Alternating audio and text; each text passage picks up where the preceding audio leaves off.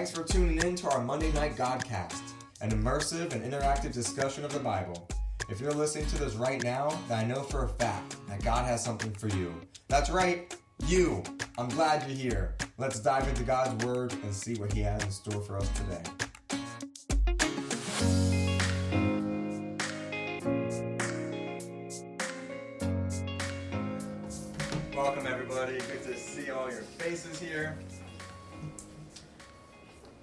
I always start. Does anybody remember what we were previously talking about?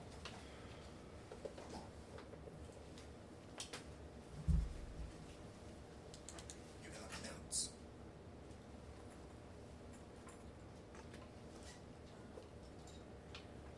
I'm trying to think of the songs that I recalled. There's a gay night in between. Yeah, King that's also High, true. Fourth of July. Yeah. There's a lot going on. Anyway, we've been looking at, um, you know, after all of the book of John, of, you know, Jesus asking each person, who do you say I am? We looked at now who Jesus says that we are. New creation. We're free, free from our chains. We're a child of God. We're forgiven. We're loved. Today, um, starting on uh, I'm accepted. So with that, what comes to mind when we hear the word accepted? Just anything in general. Challenge accepted. Challenge, okay, challenge. Get into college. Yeah, college. Come as you are. Come as you are. Included. Included. Allowed to enter.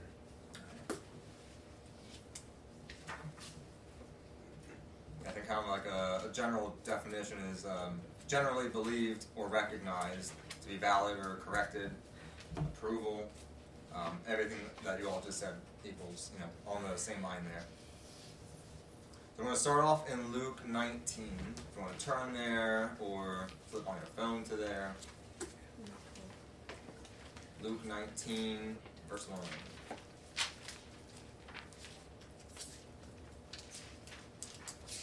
Nineteen what? Verse 1. Okay.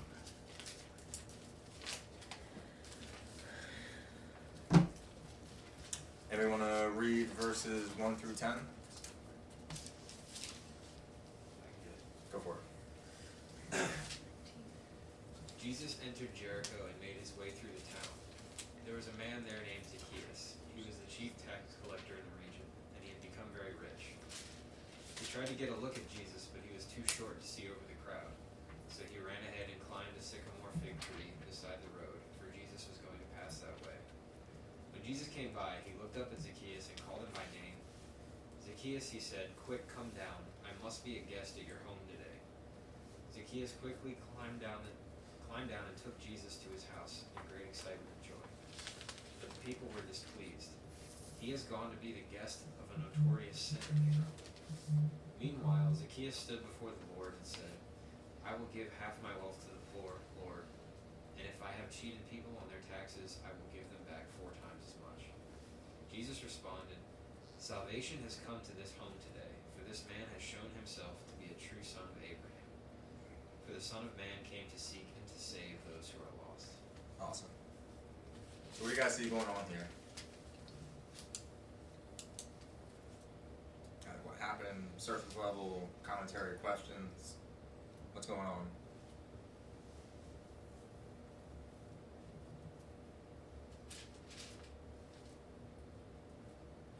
Five second summary. Anyone?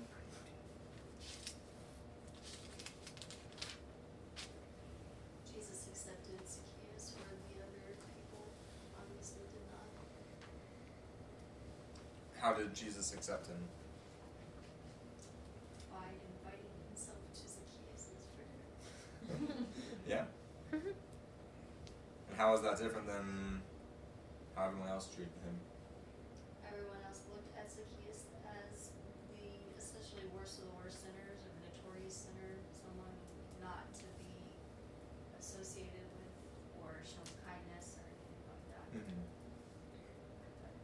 simply because of who he was, because of what he chose as his career to be a tax collector. And he was the chief tax collector, so he's you know, overseeing the other tax collectors, the people that everyone hates. He's overseeing the people that everyone hates. All right, what else?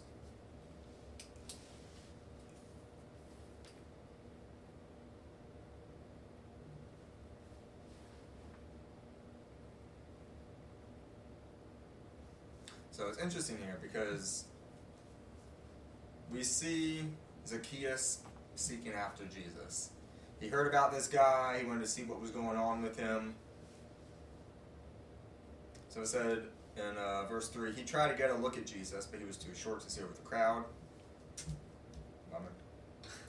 So he ran ahead, climbed a sycamore fig tree beside the road, just to see Jesus passing by. He just wanted to get a look, see what was going on. Maybe he's heard. and you got the little, the little Zacchaeus, Zacchaeus song in your head. Mm-hmm. Um, but Zacchaeus was seeking after Jesus. Probably heard rumors about him, heard what's going on. Maybe he heard that maybe Jesus likes people who other people don't like. You know, Jesus hanging out with prostitutes and tax collectors and all these other people, these Gentiles, and he's just sounded like, hey, people don't like me. Maybe Jesus will like me. Um, I'm not really sure why, but Zacchaeus was seeking after Jesus. But then we see the other part of it. Jesus seeking after Zacchaeus. Called him by name. Zacchaeus, quick, come down. I must be a guest in your home today. And there's a lot of power and meaning behind being called by name. He didn't just say, hey, short guy, come down from here. He didn't just say, hey, you, come here. Hey, I'm, can I come over to your house? No, he's like, Zacchaeus, must be a guest in your house today. Which would be such an honor, first of all, because he probably hasn't, had a guest in his house in a long time. And then also, everyone's seeking after Jesus. Everyone wants to be with him right now. There's this crowd around him. Zacchaeus is trying to get just a little glimpse of him. And now he's, he gets the honor of having Jesus in his house as a guest. Jesus accepted Zacchaeus for who he is. Right? Just like we just sang in the in the worship song, "Come as you are." That's that's the whole meaning behind this whole thing of, of what it means to be accepted. Come as you are. Jesus is like, I don't care who you are, what you've done, where you've been. I accept you for who you are. Jesus doesn't love everything you do, but there's nothing that you can do to make Jesus stop loving you. Zacchaeus climbed up the tree, kind of becoming a, a little undignified climbing up a tree as a grown man. This is something that like a you know, kid would do, but without knowing, fulfilled one of Jesus' word that unless we become like children, we will not see the kingdom of God. That's Matthew 18:3. All right, so here he is, you know, and David sang about that too, right? Like I'll become even more undignified than this, right? Like he didn't care. David was like, I don't care. I'll, I'll dance and I'll sing and I'll praise my king. Like I'll become even more undignified than this. And that's that's essentially the the basis of what. It is. I didn't even mean to do that. actually, no. I think that's actually a song. I will dance. I will sing. I will glorify my king. There it is.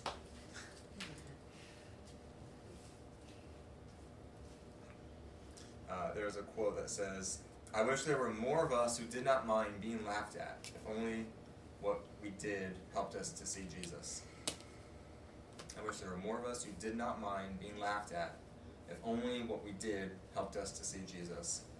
Right? Like, Zacchaeus didn't care, especially because people already hated him. He's like, what do I care if people laugh at me because I'm climbing a tree? They're already calling me short. I might as well climb a tree and see what's going on, right? And he just didn't care. Zacchaeus thought he was pursuing Jesus, but Jesus was already pursuing Zacchaeus. In the same way, uh, Jesus is pursuing us. But if we're not seeking him, we're not going to have an encounter with him. Right? I'm, I'm saying that based off of Jeremiah 29 13 that I, I quote a lot. If you look for me wholeheartedly, you will find me. It's not a maybe. If you look for me wholeheartedly, you might find. You might just stumble across me. No, it's, it's a promise. That's a promise you can hold on to. If you look for me wholeheartedly, you will find me.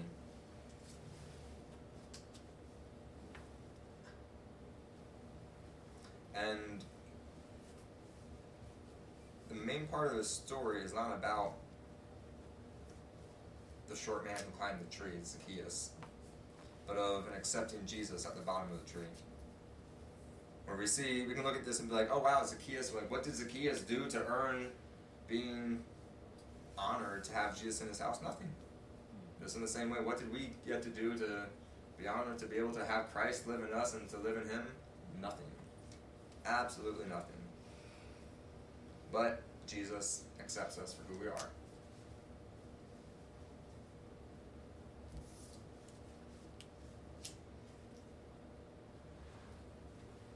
think it's important to point out when that acceptance occurred. Um, so I mean, you see at first he says he has to be a guest. Well, it tells him he's going to be a guest in his house. It's sort of like a call. But the acceptance actually happens in verse eight when Zacchaeus essentially repents, Hmm. right? Because these tax collectors, like they weren't unjustly hated.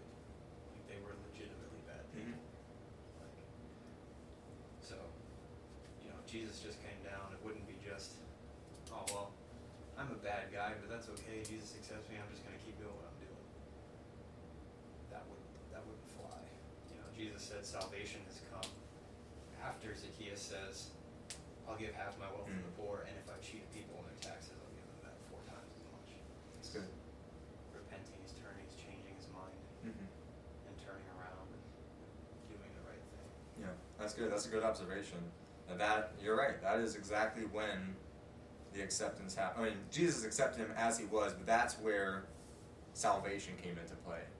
That was the that was the changing point. Verse eight, where Zacchaeus just being accepted for who he was by Jesus made him want to change everything.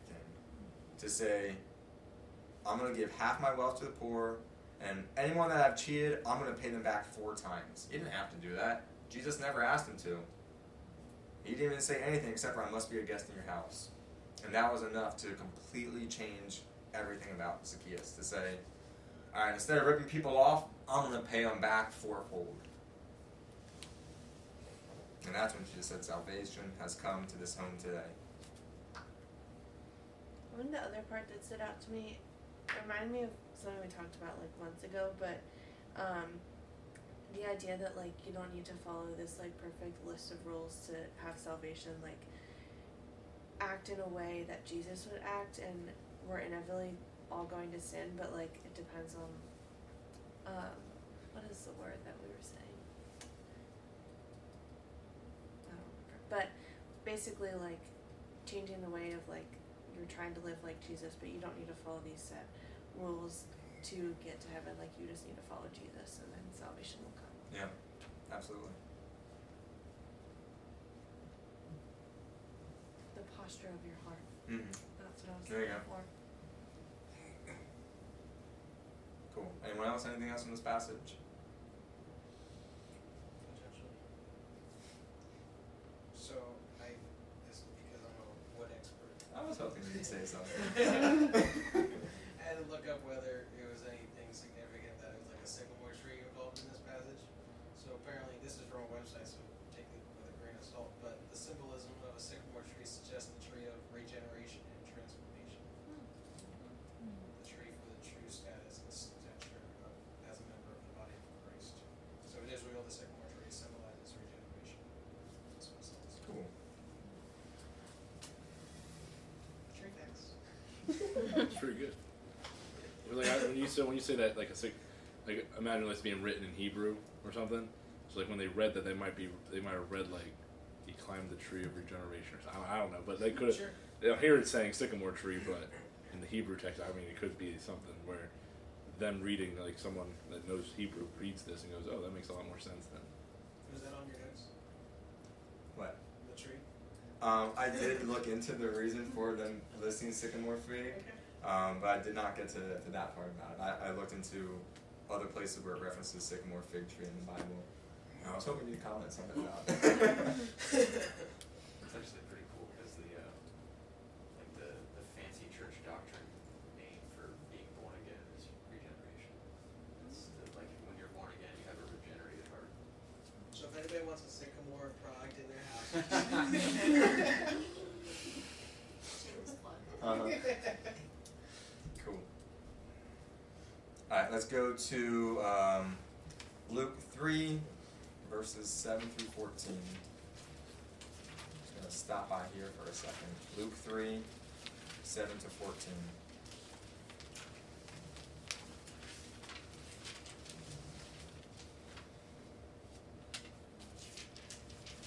Anybody wanna take that?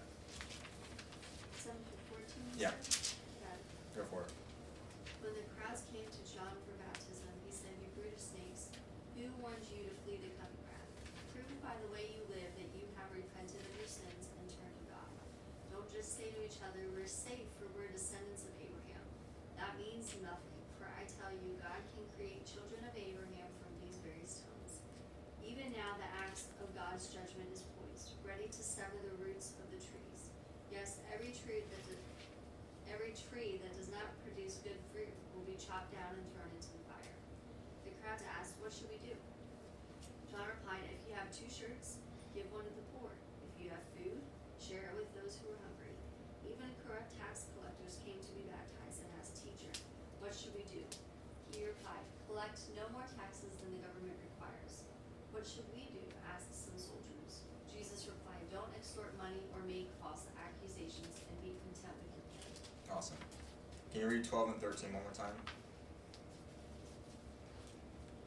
Ev- Even corrupt tax collectors came to be baptized and asked, Teacher, what should we do?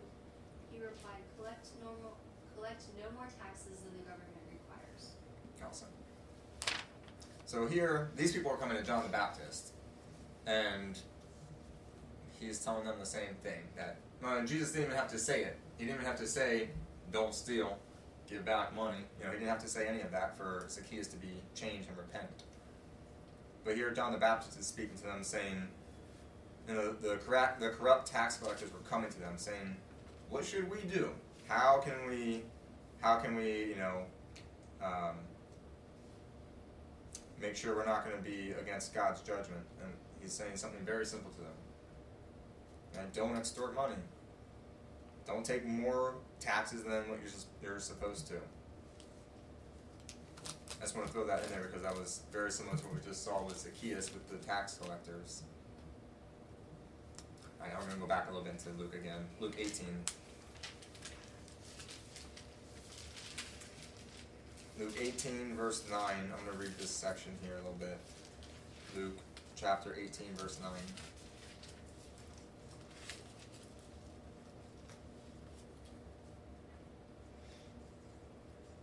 Uh, so I'm going to read verses 9 through 14.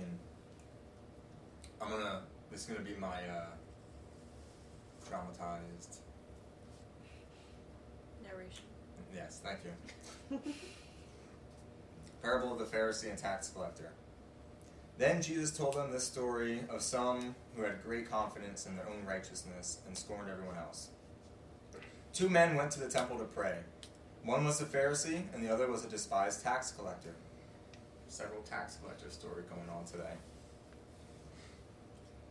The Pharisee stood by himself and prayed this prayer. I thank you, God, that I am not a sinner like everyone else. I don't cheat. I don't sin. I don't commit adultery. I'm certainly not like that tax collector. I fast twice a week, and I give a tenth of all my income. But the tax collector stood at a distance and dared not even lift his eyes to heaven as he prayed. Instead, he beat his chest in sorrow, saying, O God, be merciful to me. I'm a sinner. I tell you that I tell you this sinner, not the Pharisee, return home, justified before God. For those who exalt themselves will be humbled, and those who humble themselves will be exalted. Now, I'm not quitting my day job to go into acting. That was great. But if I had to, just based off the heart of who Pharisees generally were, and as showing the humility of the tax collector here, you know, the Pharisees we see a lot of times just praying these public prayers, really long-winded, really just making sure people know, oh, look how close I am to God. Let me let me just show off these really wordy prayers and just use these church lingo words and you know like just showing off their their righteousness, right?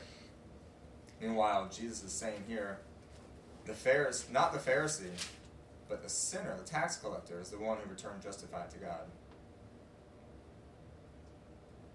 And essentially, the the tax collector, what he's saying boils down to is just one second. Oh,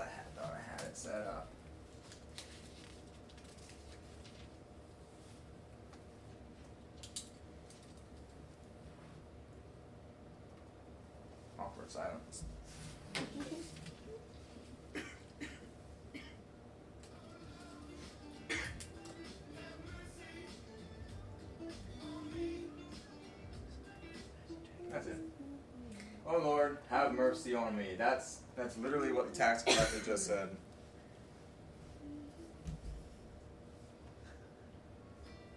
Oh Lord, have mercy on me.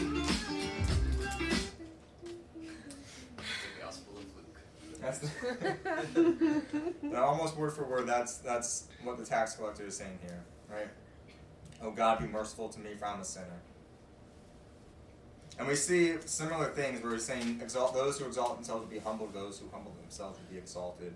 Right in the parable of uh, the the guest who attends the banquet feast, those who went up to the head of the table to be honored were then later humbled because they're like, hey, like actually we got someone more important here. But if you go to the end of the table, you're going to be exalted, like, hey, you don't belong at the end of the table. Let me bring you up here.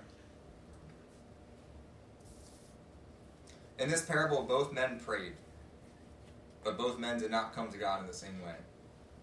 The Pharisee went up to the temple to pray, but he didn't really pray. He spoke with himself, not with God. He prayed with himself, and in that very short prayer, he repeated the word I eight times. Check it out. Verse 11. Pharisee stood by himself and prayed this prayer. Of course, each translation might vary. How many times I?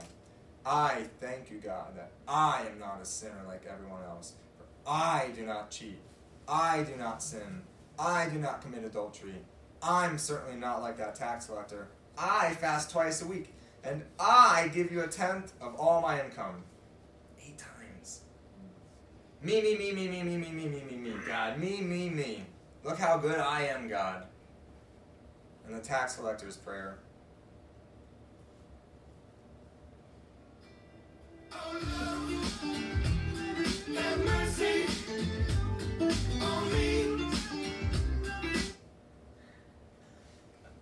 It's a big difference in their prayers. Right? Not just what they're saying, but also, well, actually, no, that's a big part of it. What they're saying, right? Not because of the words that they're saying, but their heart posture, right?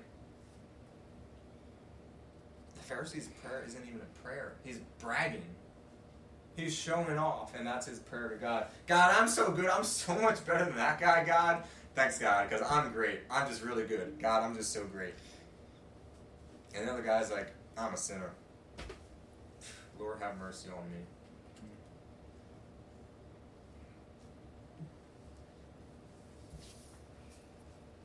It's entirely possible to address your words to God, but not but actually be praying to yourself, because your focus is on yourself, not on God. Your passion is for your agenda, not God's. Your attitude is my will be done, not thy will be done. The man was full of praise, but he rejoiced. Not for who God was, but rather for who he was. Speaking of the tax collector, speaking of the Pharisee.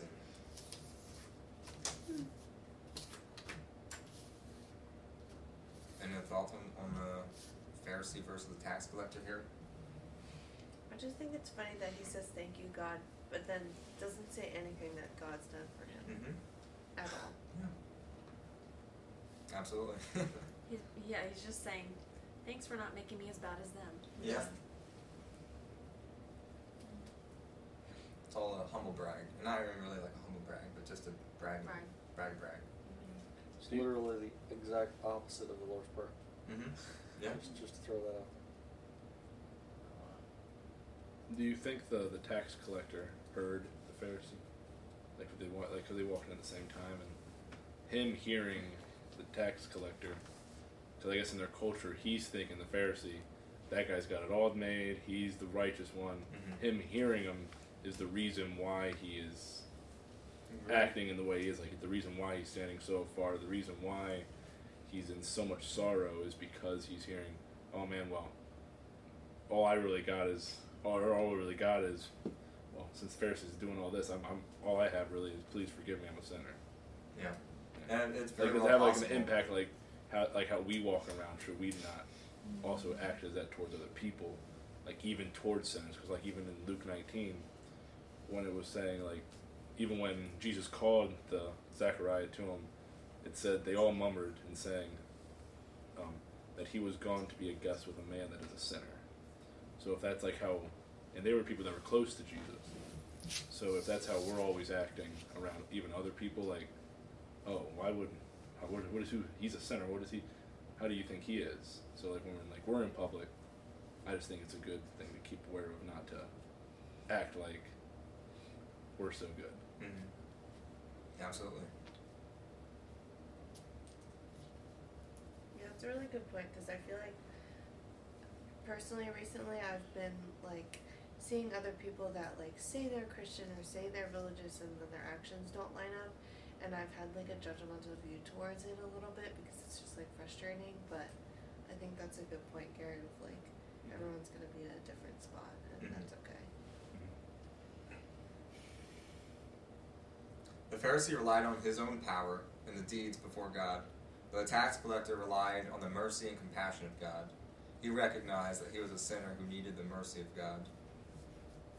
And so we're talking about acceptance, right? So how does acceptance draw into this parable here?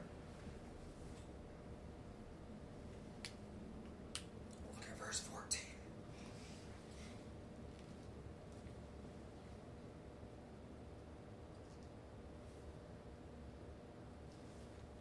Wait, that's another weird word.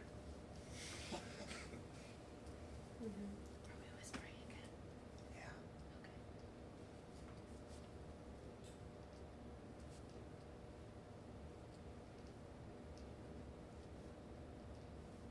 So Jesus is saying that the Pharisee returned home justified before God.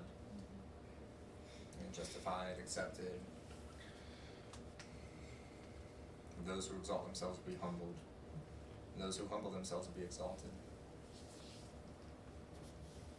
Well, there's a little bonus lesson in, in this little parable here. No, no, no, I'll get to that in a minute. It is kind of funny how often you hear people say this, like even today.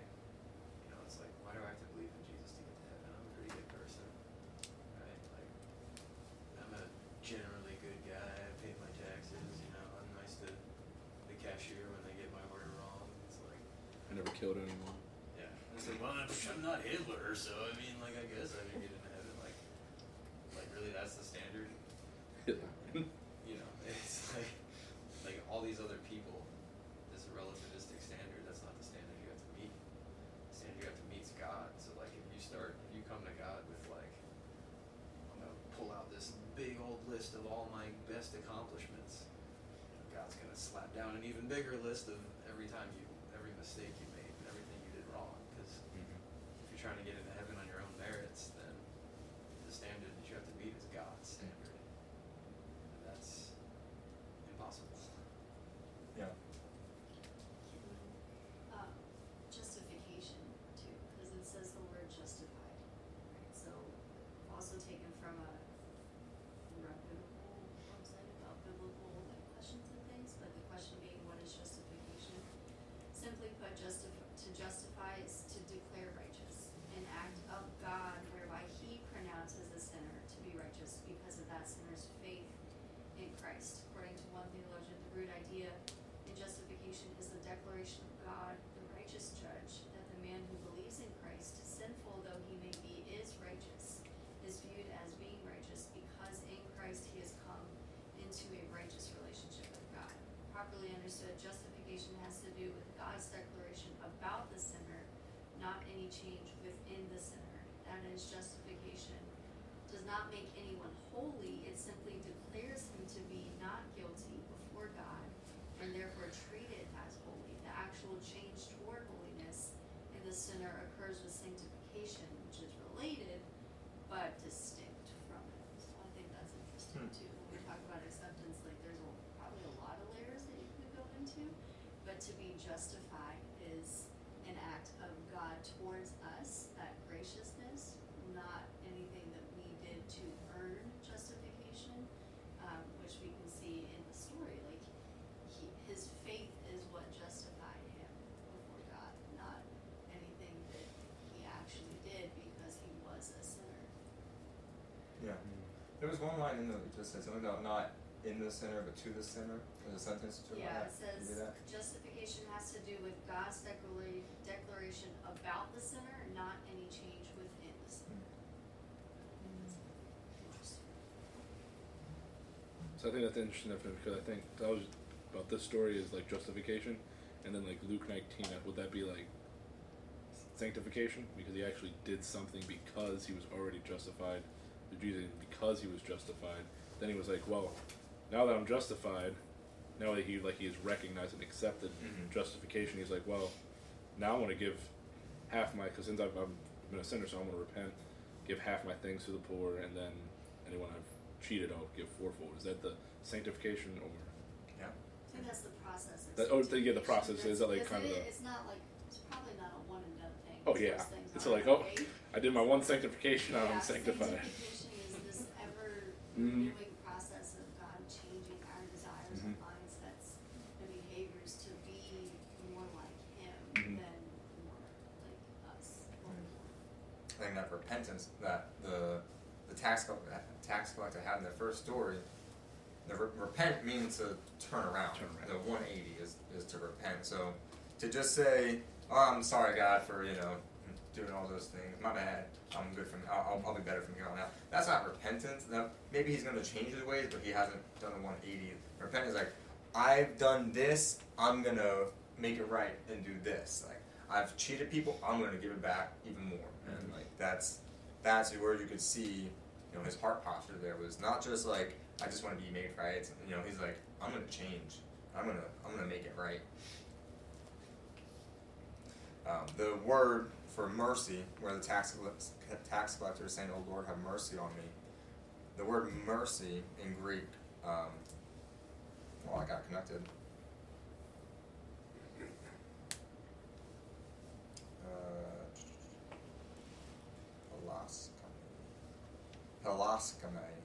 if I'm probably pronouncing it wrong. Anyway, um, the word in Greek. Um, which that word means uh, uh, atoning sacrifice. So that word "have mercy on me," if you were to directly translate that word for what he's saying is atoning sacrifice. The fullest sense of what the tax collector said was, "God be merciful to me through your atoning sacrifice for sins, because I'm a sinner."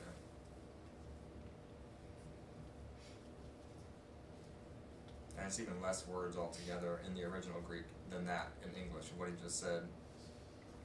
Charles Spurgeon said a line specifically about this, saying, In the original Greek, the words are even fewer than in English.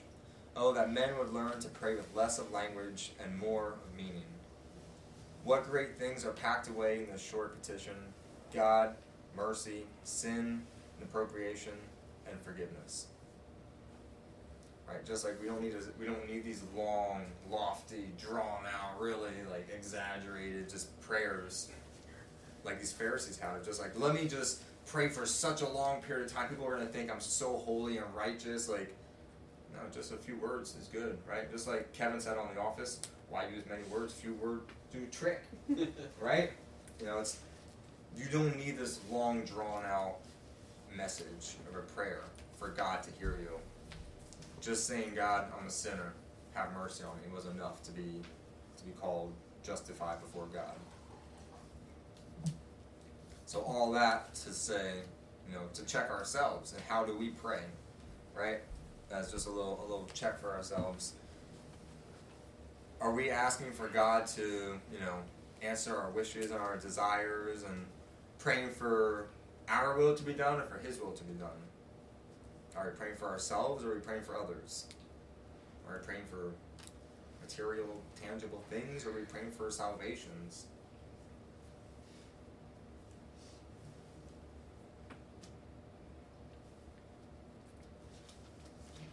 Okay, that's just something to chew on. You don't need to answer that.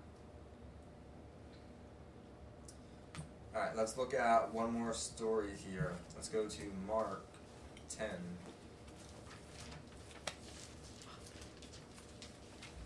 Mark 10, verse 46.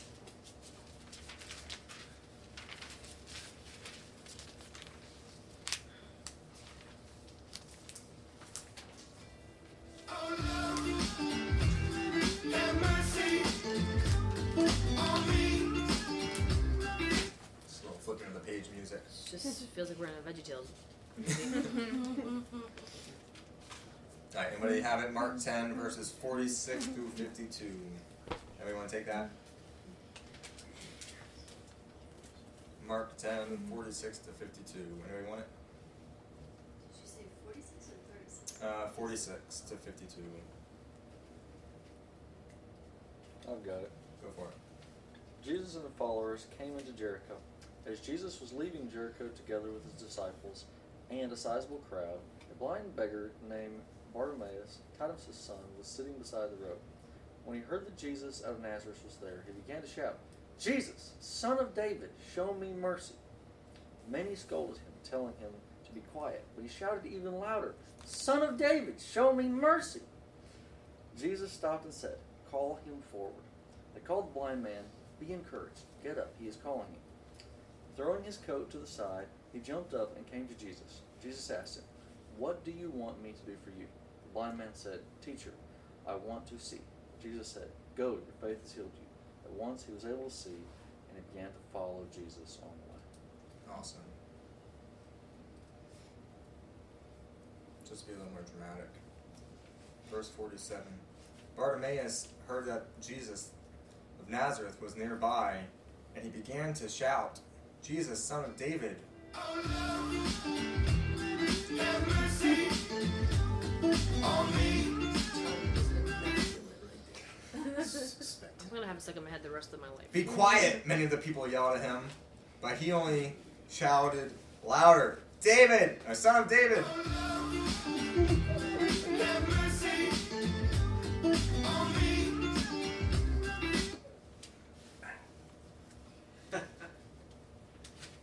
Sorry, I don't have the You same musical skills here. Okay? That's a banger. Right, but we see another another common theme here, right? Besides, um, we see the same words practically. Have mercy on me.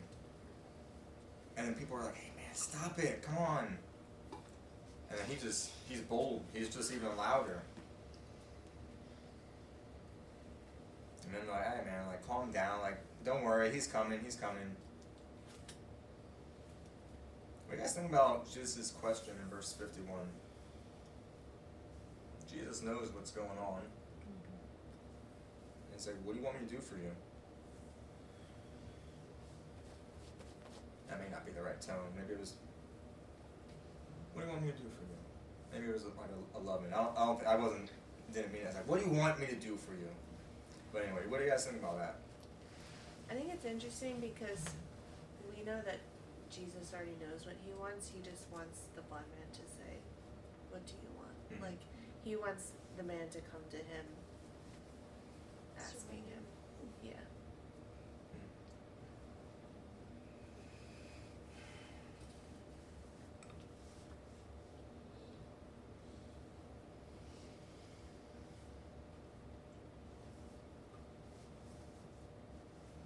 and he wants us to come to him with like a genuine heart, you know, like um, the blind man wasn't like the Pharisee in, um, of just being like, um, I don't know, bragging first about his blindness and just being like, well, I heard that you can do miracles, so just heal me so I can be awesome and now I can see and whatever. No, he's like my rabbi.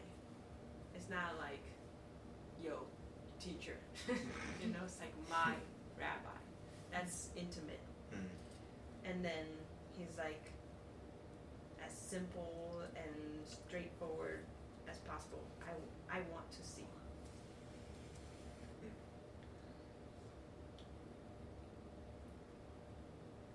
This blind man has never been with Jesus before. He's also never seen him. But he's calling him my rabbi. That's a pretty personal thing. you know, the Jews they could pick who they wanted to be as their rabbi, who they wanted to follow, whose teachings they've heard about, who who they wanted to go and you know dedicate their their learning from, right? And they're all about religion and all about following certain people and rules and stuff. And he's saying to Jesus, who he's blind, so he can't see, let alone he's never seen Jesus.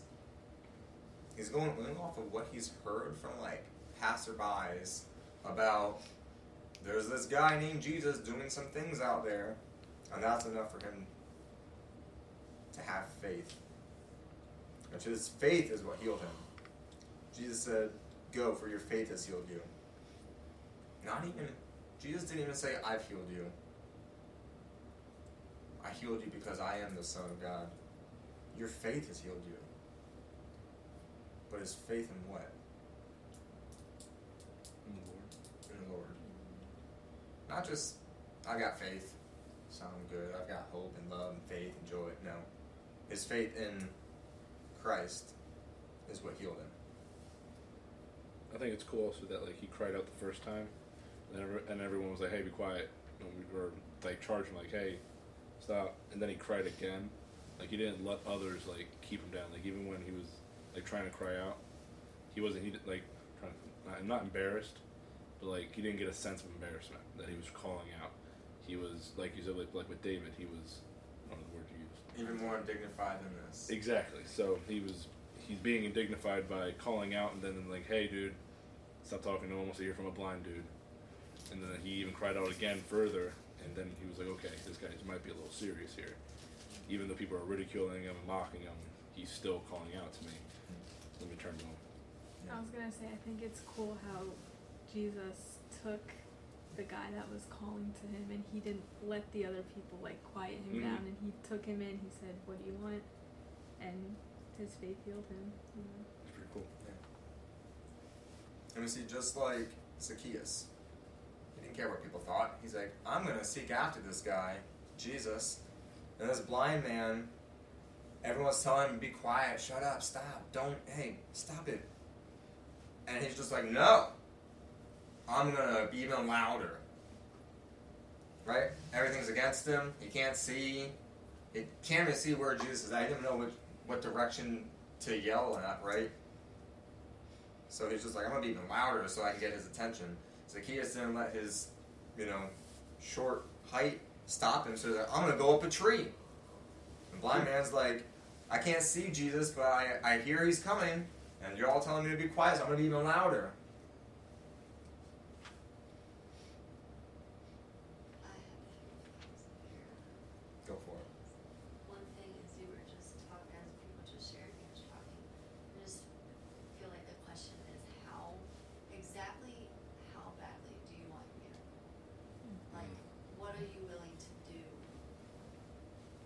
to see it come to pass? Are you gonna let your limitations stop you, whatever it is, height, social approval, whatever it is? Are you gonna let that stop you from pressing in and pushing forward for what your request is before God because you know that He is able? If you believe and trust that He is more than able to achieve what you're asking for, what are you, what's stopping you? Why would you allow other voices, other things, other limitations to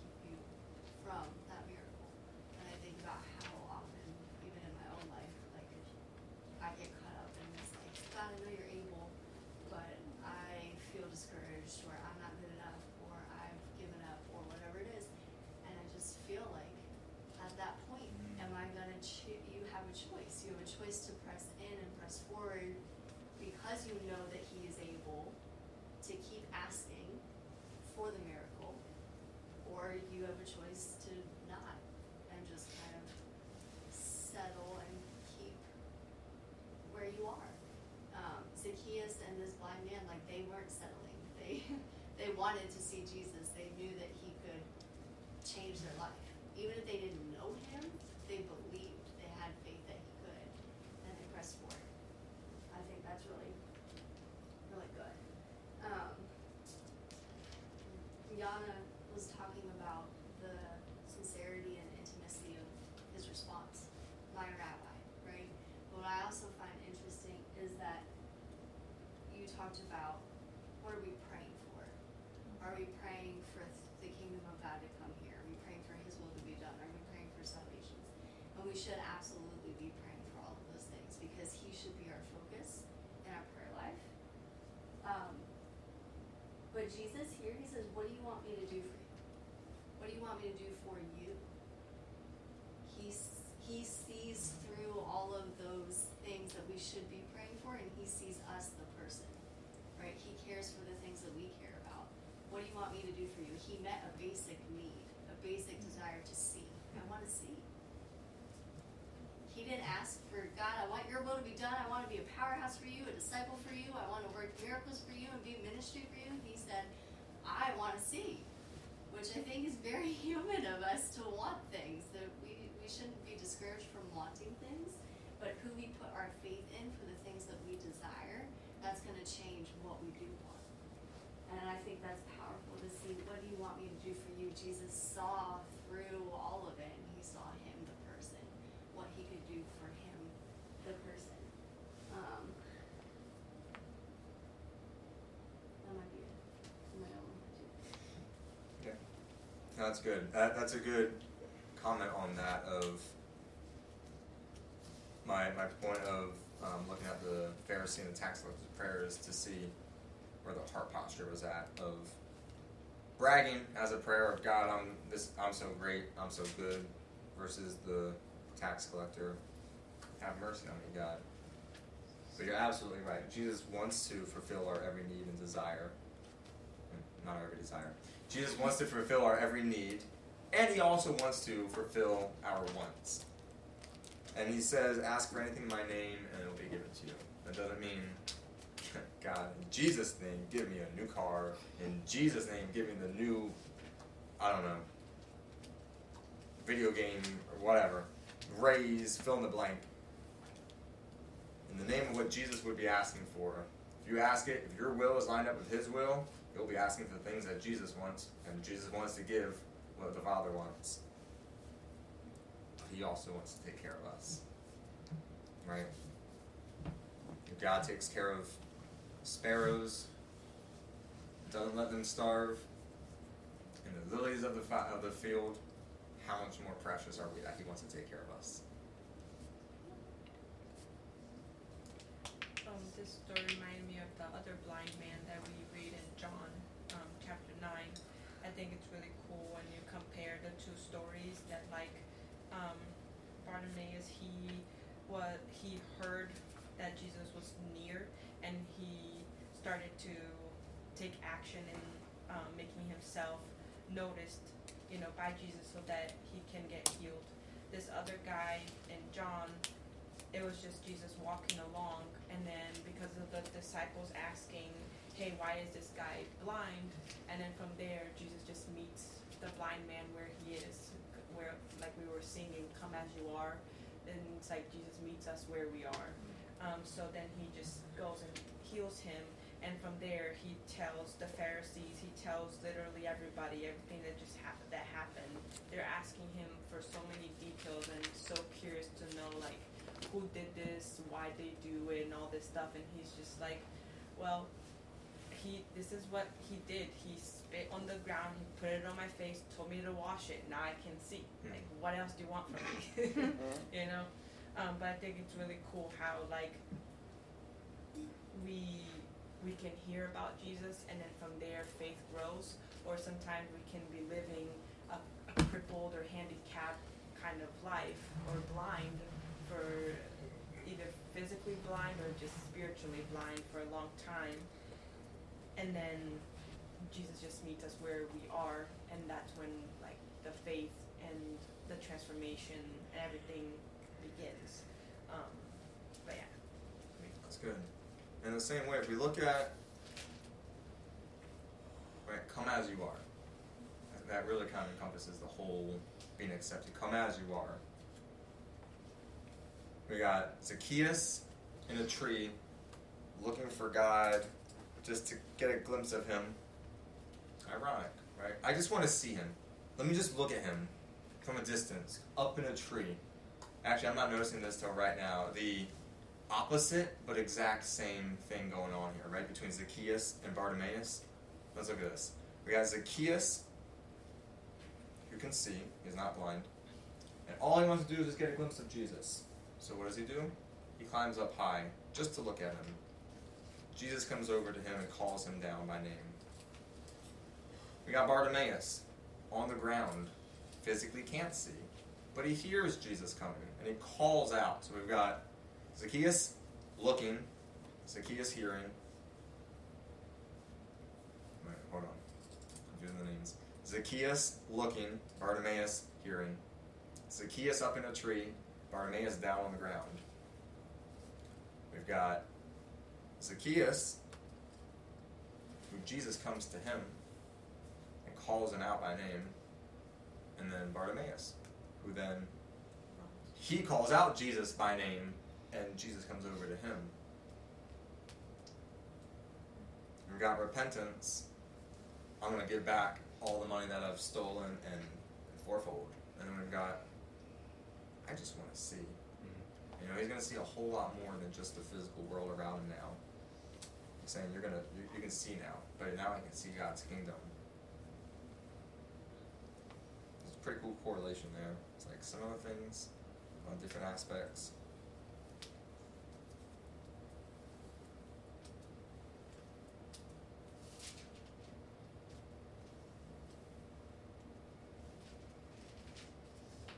It's also kind of significant. He calls him Jesus, son of David.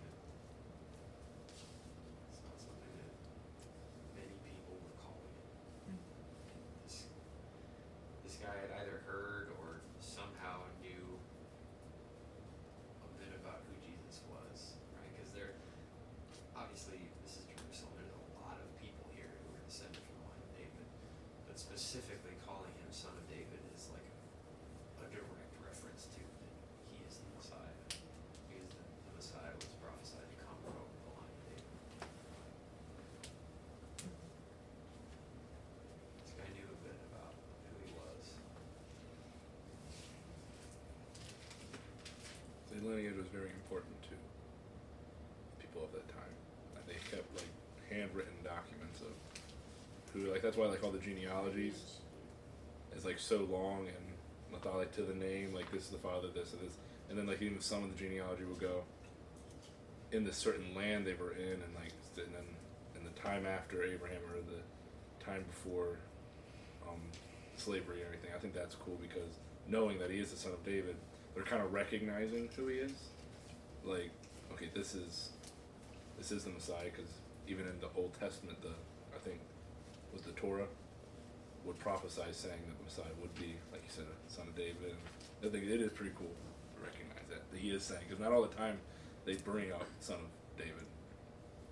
They always say either Jesus or Lord or I always remember when I first started reading my Bible, the genealogies were that I just skip them. Dude, that's what I used to do too, yeah. So so so and so begot so, but like they're actually really fascinating when you Mhm. study them and learn. Because I think in the Gospels, I know one's in Luke. I think the other one might be in Matthew. They give two separate genealogies of Jesus, and they're both different, which is kind of weird when you look at it. It's like, oh, so which is it? Like, does the is the Bible contradicting itself? But what's actually happening is one of them is giving the genealogy Mary's bloodline, and one of them is giving a genealogy through Joseph's bloodline. And even though Joseph isn't Jesus' biological father, he's still his legal father. yeah. So they're both gospels mm-hmm. are showing like Jesus has both a biological and a legal claim to the lineage of David. Mm-hmm. Yeah, because I think it's it, in Matthew it does say it goes like Joseph, like every it goes father, father, son, father, son. Then it goes right at the end. It goes father, the husband of Mary, and then Mary, the mother of Jesus. So I think that's just a cool distinction where it is saying that, like you said, Joseph isn't the biological father. So we see uh, with Bartimaeus here.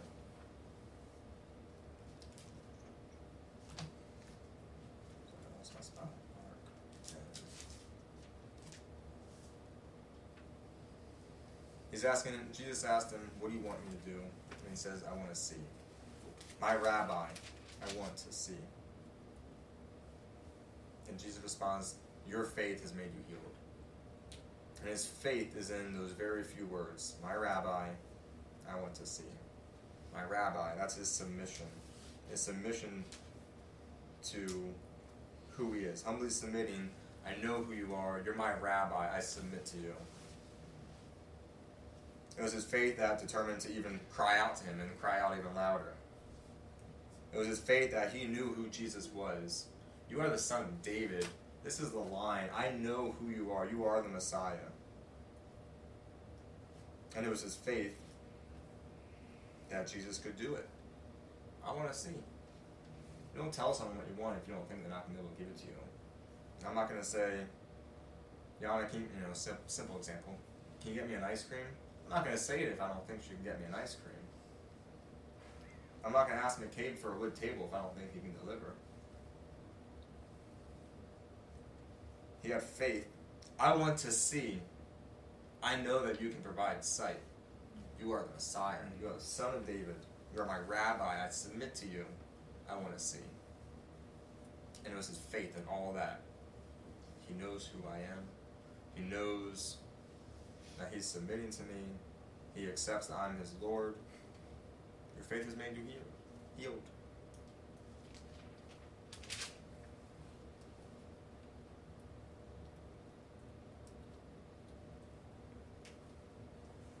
Cool. Any final thoughts on anything from any of those passages before we close out?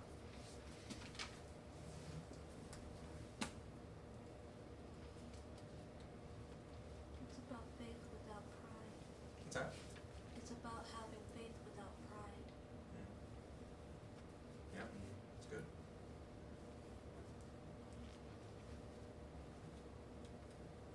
Just put an emphasis on wanting Jesus more necessarily than a miracle.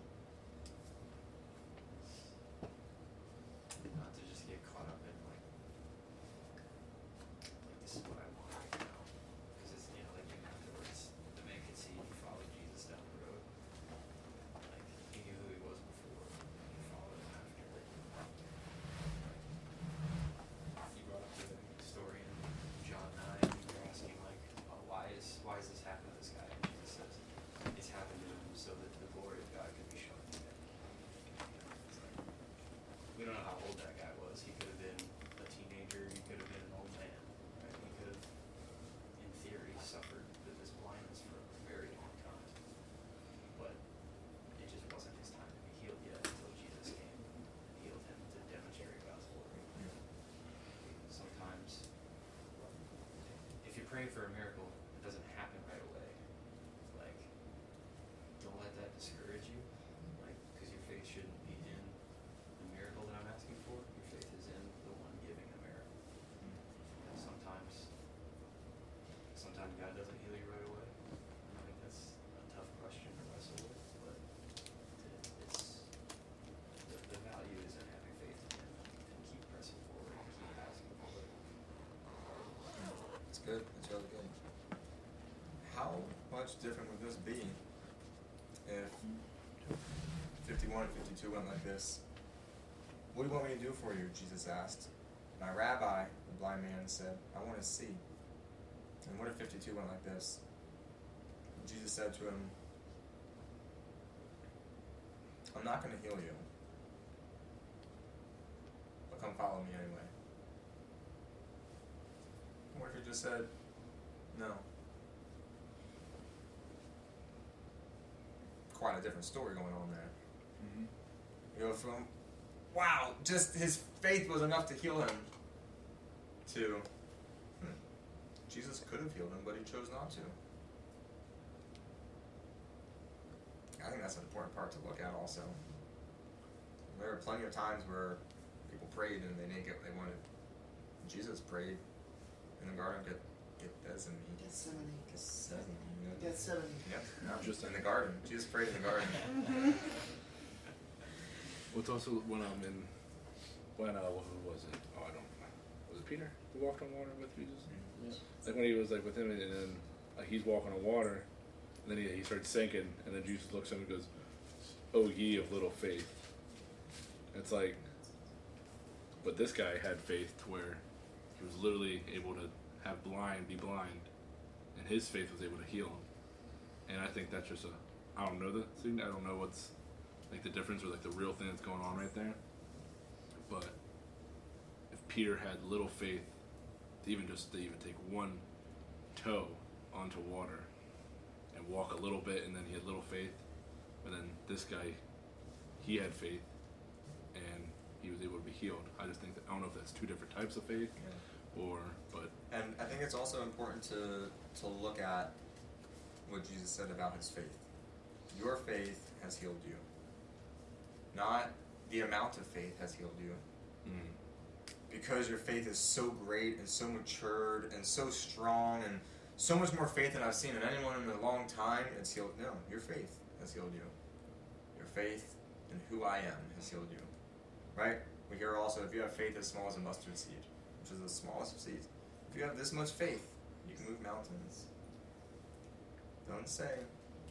You need at least a watermelon size amount of faith based off of scale of a mustard seed to, you know. No, it's just who your faith is in is all that it matters in. Another example of what you were talking about with your faith has made you well is the woman in the crowd, which is one of my favorites, um, which is in Mark 5. Uh, and a great, well, of course, it's right there all the time. And a great crowd followed him and thronged about him. And there was a woman who had had a discharge of blood for 12 years, and who had suffered much from many physicians, and had spent all that she had, and was no better, but rather grew worse. She had heard the reports about Jesus and came up behind him in the crowd and touched his garment. For she said, If I touch even his garments, I will be made well. And, he, and immediately the flow of blood dried up, and she felt in her body that she was healed of her disease. And Jesus, perceiving in himself that power had gone out of him, immediately returned about in the crowd. Immediately turned about in the crowd and said, Who touched my garments? And his disciples said to him, You see the crowd pressing around you, and yet you say, Who touched me? And he looked around to see who had done it. But the woman, knowing what had happened to her, came in fear and trembling, and fell down before him and told him the whole truth. And he said to her, Daughter, your faith has made you well. Go in peace and be healed of your disease. So like, just that again, like Yeah. faith has made you well. Your faith, not your amount of faith, not anything else other than who the faith is in. I mean, to be fair, the greatness of their faith is like It's mentioned. It is, They have and it great is, faith. it is like, just, it just goes to show you the amount of all in they were. They're like, this is, this is the guy, like, what choice do I have? Like, I've gotta, obviously, this is the only solution. mm, with And- desperateness. I think a lot of times we psych ourselves out on that. Like we we fool ourselves into thinking that like, oh man, like I'm really glad that person found Jesus because like they were desperate. And we completely forget about the fact that we're like in this exact same position. At least I feel like that that way for For sure. Yeah. Um, I feel like a lot of times we're like, man, I'm really glad God brought them out of that situation because like that was really bad. And I just subconsciously miss the fact that it's like, oh yeah, like I'm in a horrible position, and if I don't have God, regardless of what it looks like on the outside, I am in the exact same spot. If not worse, because I'm psyching myself out about it. Like I, I'm, I don't n- realize how desperate I actually am. Mm. So Cool. Good stuff. I think it's an interesting idea that I've thought about a lot because I see so much bad at work and I'm like, why are some like just the idea of like bad things happening, but um I think part of it is like we need to keep following Jesus for good things to happen. Like if we just get handed everything right away, then like what is how is God supposed to prove how good he is versus everything else? And I have no idea what the verse is, but I read something about like like if if good things happen all the time, then like how do we really know God's glory versus like the sin of the world? And like bad things have to happen so that we can see how good he is and when he does good good things. Um and it's hard because you spend years praying for the same exact thing over and over and over again and it doesn't happen, but when it does happen, it's like, wow, God is so good. And even when it doesn't happen, he's still good. Yeah, yeah. And like having joy in in Him even when life isn't perfect. Learning the lessons that Jesus brings us. Hmm. Like how we, we get tests, you know, tests our faith so many times that uh, test test um, how s- either strong our faith is, how our faith wanes, or in general. And when we continue to not just prove to Jesus, but prove to ourselves, oh, we can do this, you know, that's when the miracles flood and the things open because it, I, me personally, I believe like this is training ground where we're training, like this is, you know, and, and, you know, building that muscle, faith muscle, just to, um, to how strong our, our faith and beliefs are in, in those lessons. Cool. I like that faith muscle. Right. It's like work it out. It's like we work out other muscles and, and we work out your brain, and but it's like how often do we just like, You know, like hmm, I don't know how this is gonna work, but let's see how God shows up. That's you know working on your faith muscle, strengthening it. Alright. Um, our um, uh, Sunday school LH kids, whatever leader, she's been like going through a lot of rough stuff, and every time something bad happens, she's like, "It's just an opportunity for God to show up," and I'm like, "That's such a good mindset to have." That's awesome. Good stuff, guys. I'm pray and we'll split for a little bit. God, we thank you for who you are. We thank you that you have mercy on us. That you find us where we're at and you accept us for who we are and you love us all the same. Whether we are the highest of highs, on the lowest of lows. You see us where we're at. You're always with us. You'll never leave us or forsake us. We thank you that you don't forget about us. Thank you for having mercy on us. Thank you for um, giving us faith to have in you. Because we know that that's a gift from, from you, and that it's not just on our own that we find faith in you, but we thank you for that gift of faith. And let's pray that everyone is able to continue to seek you, continue to cry out to you. And even when people are telling us to be quiet and stop that and you look ridiculous, that we just cry out even louder. And we climb the tree, that we call out your name. We do whatever it takes to, to call out to you, to trust in you, to cling to you, to hold on to you, to have faith in you. As I ask for opportunities for us to all be able to work out our faith muscles this week to be able to say, I don't know how God is going to pull this one through, but let's just see what He does. And that we just have faith in you. As simple as it is, to just have faith in you, that you will not let us down. You will not leave us or forsake us. Not that it will go our way, but that you will not leave us or forsake us. Thank you, God, for who you are, for who you've called us to be. Thank you for accepting us for who we are. and we can come as we are to you. In Jesus' name. Amen. Hey, thanks for listening. It's always a good time when God's presence is with us. I hope you enjoyed it and that you tune in again for the next episode of the Monday Night Godcast.